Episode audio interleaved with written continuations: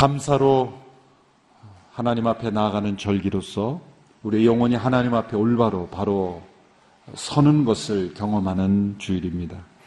로마서 1장에서는 감사하지 않는 문제를 하나님을 영어롭게 하지 않는 것과 같은 수준의 문제로 지적합니다. 로마서 1장 21절의 말씀을 보면 그들은 하나님을 알면서도 하나님을 영화롭게 하지도 않고 감사하지도 않았습니다. 오히려 그들의 생각이 허망해졌고 그들의 어리석은 마음은 어두워졌습니다. 하나님을 영화롭게 하지 않는 것, 그 말씀을 하니 직후에 감사하지 않았다. 하나님을 영화롭게 하지 않는 영혼의 대표적인 문제가 감사가 없어지는 거죠. 그 결과 생각이 허망해지고 어두워지는 것입니다. 우리의 영혼에 심각한 문제를 일으키는 것입니다. 감사를 잃어버릴 때 우리의 생각이 허망해지고 어두워짐으로 잘못된 선택을 하고 잘못된 인생을 살게 되는 것이죠.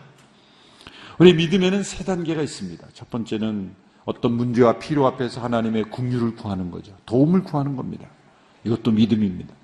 두 번째는 하나님의 말씀에 순종함으로써 하나님의 역사와 기적을 체험하는 믿음입니다.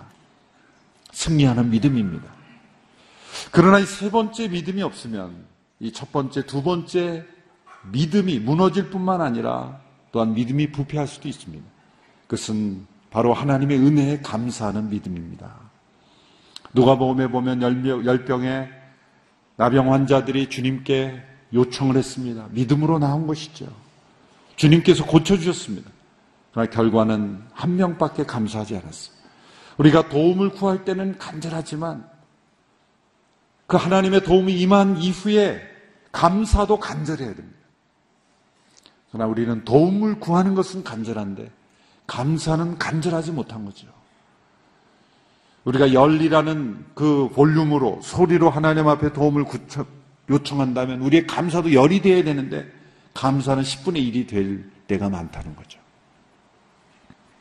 우리는 이 빌립보서를 통해서 하나님께 감사하는 바울의 영혼을 보고 있습니다. 이 빌립보서에 나타난 바울의 믿음은 문제 해결을 구하는 믿음이 아닙니다. 또한 하나님의 역사와 기적을 체험함으로 가, 기도하는 그런 믿음도 아닙니다. 감사하는 믿음입니다. 보십시오. 사도행전 16장에서 바울이 처음 빌립보에 갔을 때 거기에서는 기적이 나타났죠. 빌립보 감옥이 열렸습니다. 저녁에 기도하고 찬송할 때 감옥문이 열리는 기적을 체험했어요. 로마 감옥에서는 감옥문이 열리지 않았습니다. 기적이 나타나지 않았습니다. 그런데 바울의 영혼이 더 기뻐하고 감사하는 것은 어디입니까? 빌립보 감옥이 아니라 자신이 머물렀던 그 빌립보를 향하여 보낸 이 편지를 쓴 로마 감옥에서 그는 더욱더 기뻐하고 더욱더 하나님 앞에 감사하고 있다는 거죠. 그가 더 기쁨이 충만한 곳은 기적이 나타난 빌립보 감옥이 아니라 아무 기적이 없었던 로마 감옥이었다는 것. 그것을 우리가 빌립보서를 통해서 우리가 깨달을 수 있습니다. 오늘 본문 4장 4절의 말씀을 같이 함께 읽겠습니다. 시작. 주 안에서 항상 기뻐하십시오. 내가 다시 말합니다. 기뻐하십시오. 바울은 오늘 본문을 통해서 빌립보 교회 안에서 기쁨을 잃어버리게 하고 있는 요소를 지적합니다. 그런 것들을 어떻게 변화시켜서 충만한 기쁨을 누릴 것인가 권면하고 있습니다. 오늘 본문에 보면 두 가지 기쁨을 잃어버리게 하는 요소가 지적됩니다. 첫째는 갈등입니다. 빌리포 4장 2절의 말씀 같이 읽습니다. 시작. 내가 유오디아에게 간청하고 순두계에게 간청하니 주 안에서 같은 마음을 가지십시오. 유오디아와 순두계 이들이 빌리포 교회 지도자들인 것은 분명합니다. 혹은 성도들일 수도 있겠죠.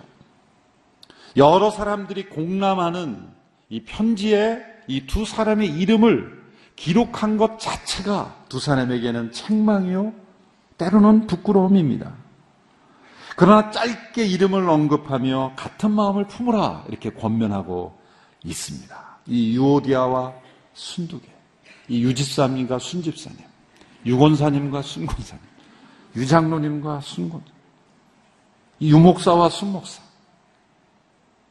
이 두 사람의 문제는 가볍게 넘길 문제 같지만 사실은 작은 갈등의 불꽃이 결국 공동체 전체를 무너뜨리게 되는 거예요. 아무리 큰 이슈와 전쟁도 사실 파고 들어가면 두 사람 사이에 갈등일 수 있어요.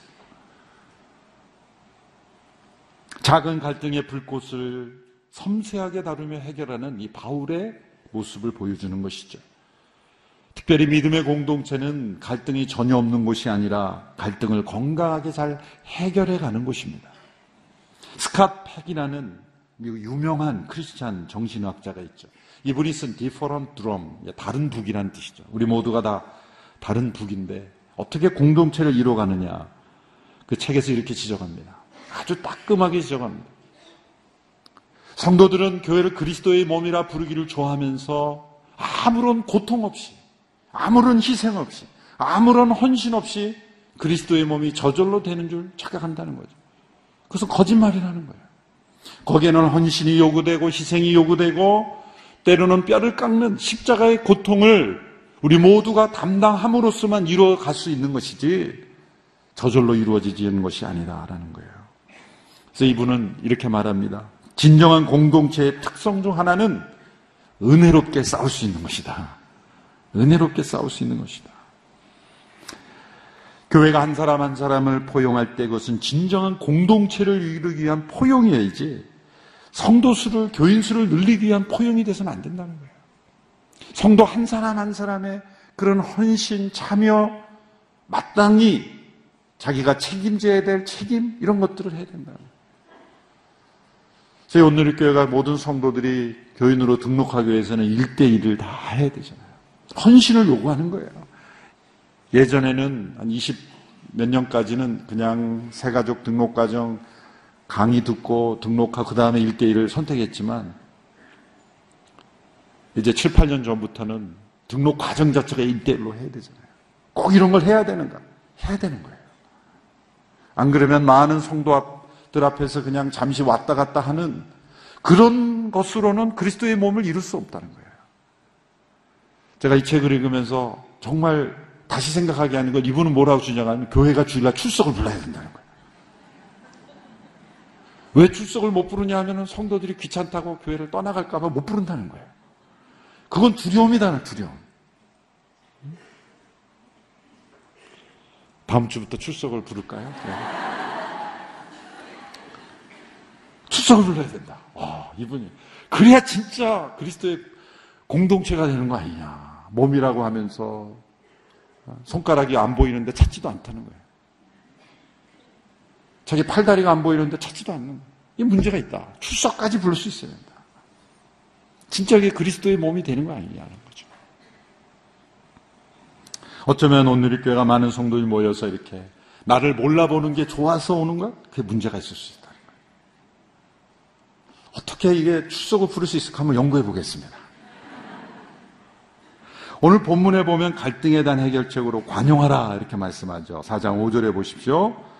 4장 5절 시작. 여러분의 관용을 모든 사람에게 나타내십시오. 주께서 가까이 계십니다. 여기서 관용이란 두 종류로 생각할 수 있어요. 첫 번째는 어떤 잘못에 대한 너그러운 태도, 이거 자체가 관용이죠. 어떤 잘못이 있을 때 그것을 너그럽게 가능하면 스트릭하게 아주 엄격하게 생각할 수 있고 가능하면 포용하려는 마음을 가지고 너그럽게 대하는 이 두 가지가 가능한 거예요. 여기 예일대 유명한 어, 미로슬라브 볼프라는 교수님 있죠. 배제와 포용이라는 유명한 책에서 이 배제와 포용의 연결을 이렇게 설명했어요. 한 문장으로 요약하면 포용하려는 의지가 없으면 진리가 있을 수 없다.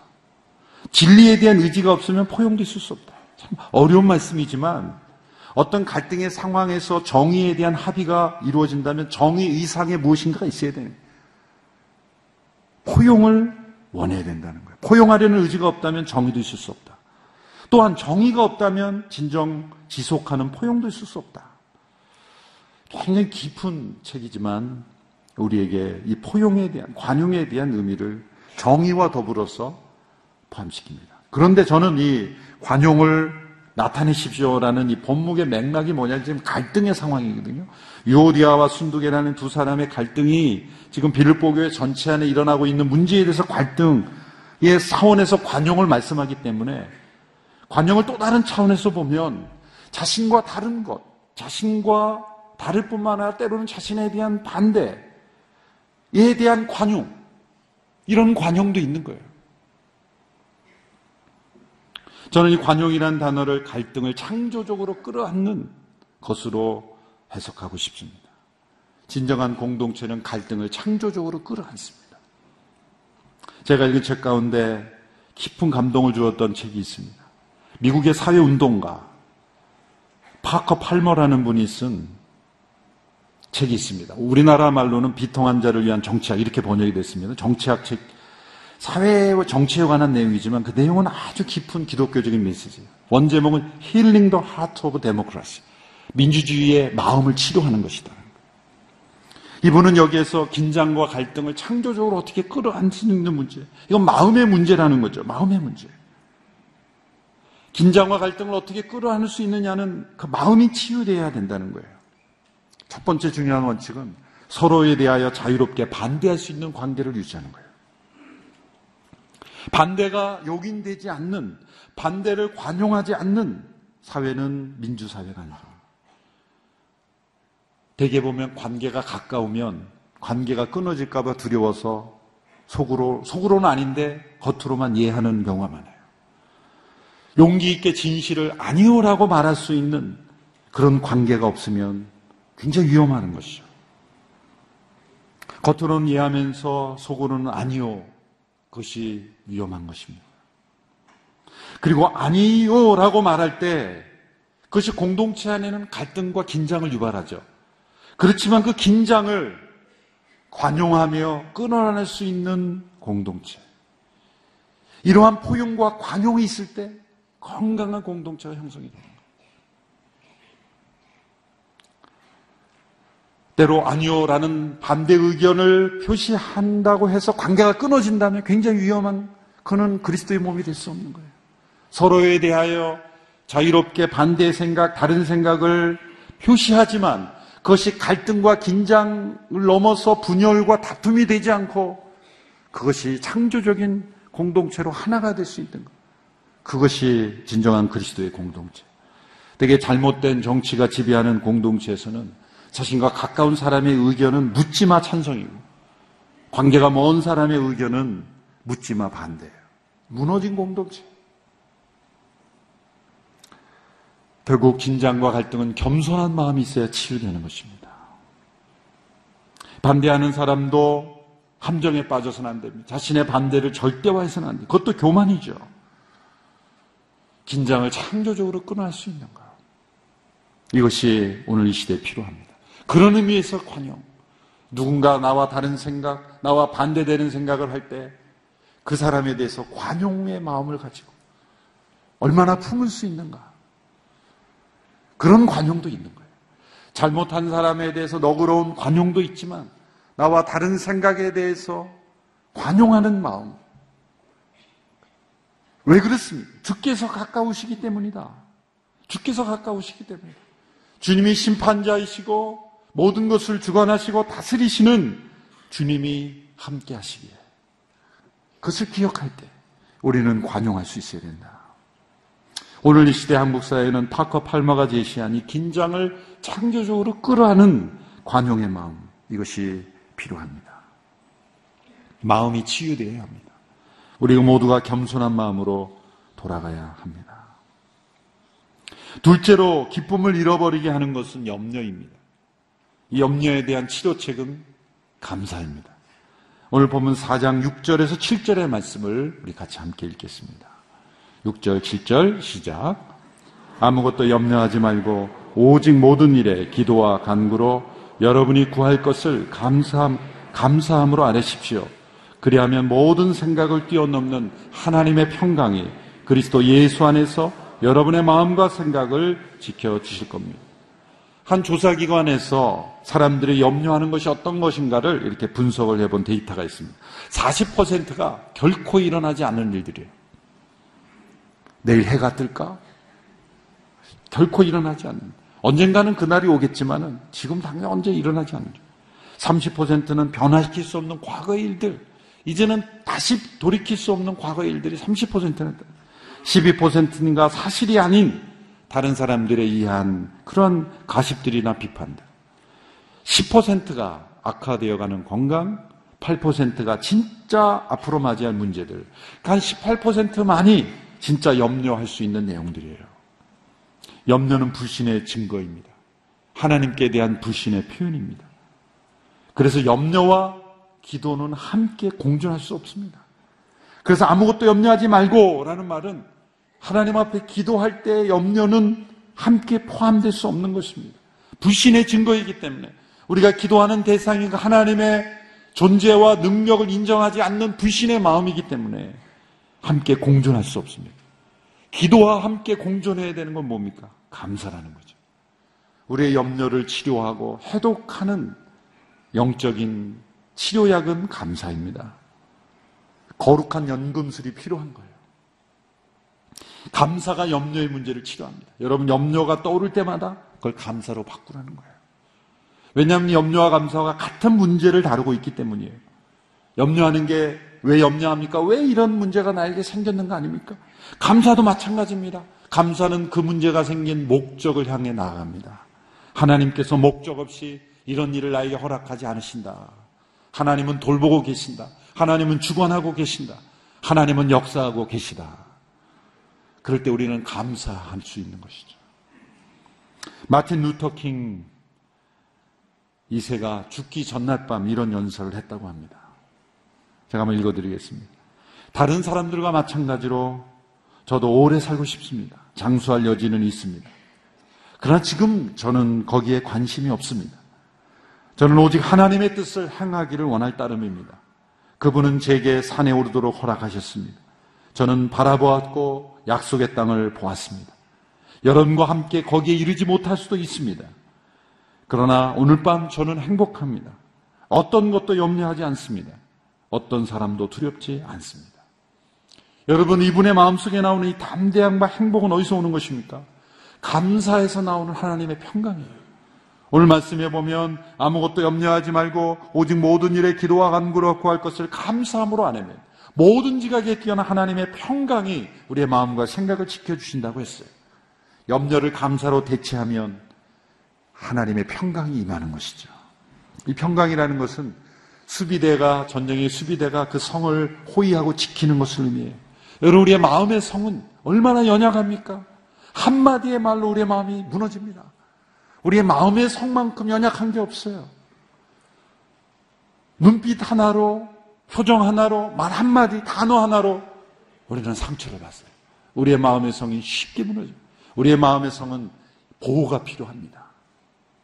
그것이 하나님의 평강이에요. 그 하나님의 평강은 어디서 옵니까? 감사의 마음이 임한다는 거예요. 하나님의 평강이 우리의 마음을 지킨다는 게 얼마나 중요합니까? 여러분, 감사함으로 하나님의 평강이 임한다고 해서 상황이 순간 변한다는 약속은 아닙니다. 상황이 변화될 수도 있고 변화되지 않을 수도 있어요. 중요한 것은 우리가 감사할 때 하나님의 평강이 임하고 어떤 상황에서든지 우리가 마틴 루터 킹처럼 흔들리지 않고 분별력을 가지고 올바른 판단과 결정을 내릴 수 있는 겁니다. 하나님의 평강이 임한다고 해서 문제가 해결된다는 것은 아니에요. 문제를 해결할 수 있는 올바른 판단력을 우리에게 허락한다는 거예요. 시험을 앞둔 학생이 이제 시험이 앞에 수능 시험이 있는데 염려가 돼요. 이 말씀 그대로 실천해서 염려하지 않고 감사했어요. 나에게 수능 시험이나 어려운 과제가 있음을 감사합니다. 하나님 평강이 임해요. 그러나 공부 안 하면 떨어지는 거예요. 평강하게 떨어지는 거죠. 그러니까 평강이라는 것은 내 앞에 있는 문제를 저절로 해결해 준다는 게 아니라 그 문제 앞에 염려함으로 벌벌 떨면서 아무것도 못하는 인생이 되는 것이 아니라 그 과제를 해결할 수 있는 마음의 보호를 주신다는 거예요. 여러분 하나님의 평강이 마음과 생각을 지켜주신다는 게 얼마나 중요합니까? 세상의 모든 압력과 유혹을 넘어설 수 있는 힘이 되는 거예요. 예전에도 제가 한 말씀 드렸는데 바다에서 제가 잠수함을 한번 타본 적이 있어요. 잠수함을 타고 내려가는데 더 이상 못 내려가는 거예요. 왜? 이 수압이 너무 세서 이제는 내려가면 잠수함도 터질 수 있으니까 한계가 있는 거예요. 그 작은 잠수함이 견딜 수 있는. 그런데 그 잠수함 밑, 이렇게 밑으로 보니까 저 밑으로 작은 물고기들이 다녀요. 참 신기했어요. 이 육중한 철갑으로 된 잠수함도 못 내려가는 그 수압을 견딜 수 있는 물고기들이 있는 거예요. 그 물고기들은 그 수압을 어떻게 견디죠? 뭐 그 안에 뭐 과학적으로는 어떤 물고기의 물질이 있기 때문에 뭐 그렇다 그렇게 설명하지만 사실은 뭐냐 그 안에 압력이 있는 거예요.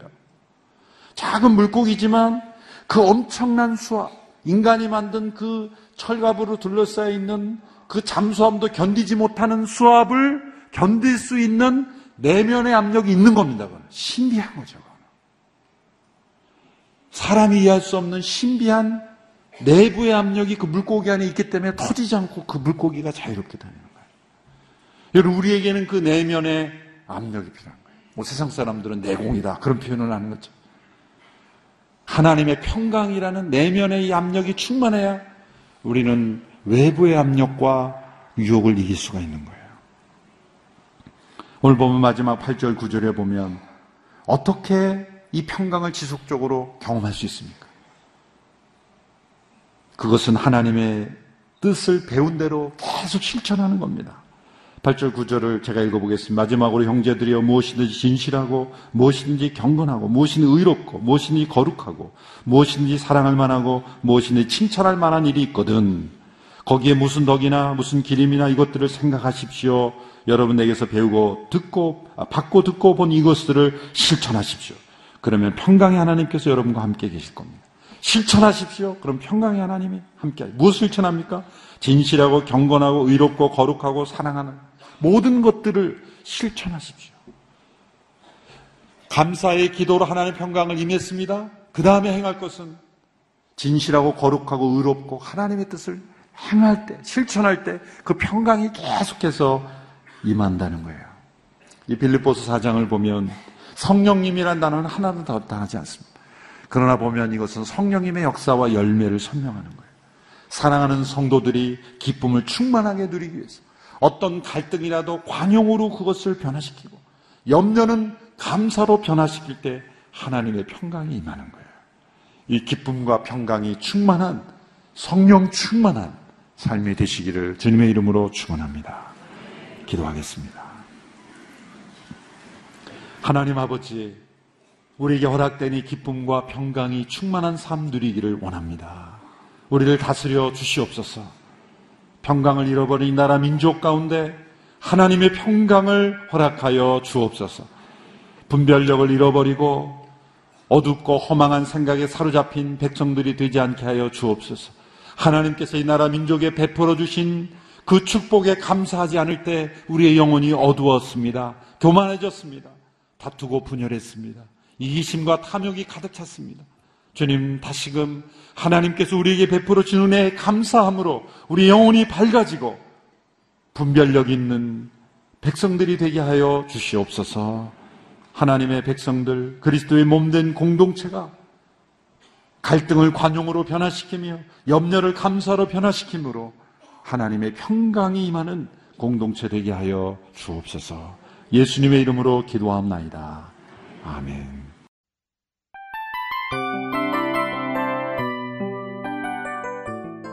이 프로그램은 청취자 여러분의 소중한 후원으로 제작됩니다.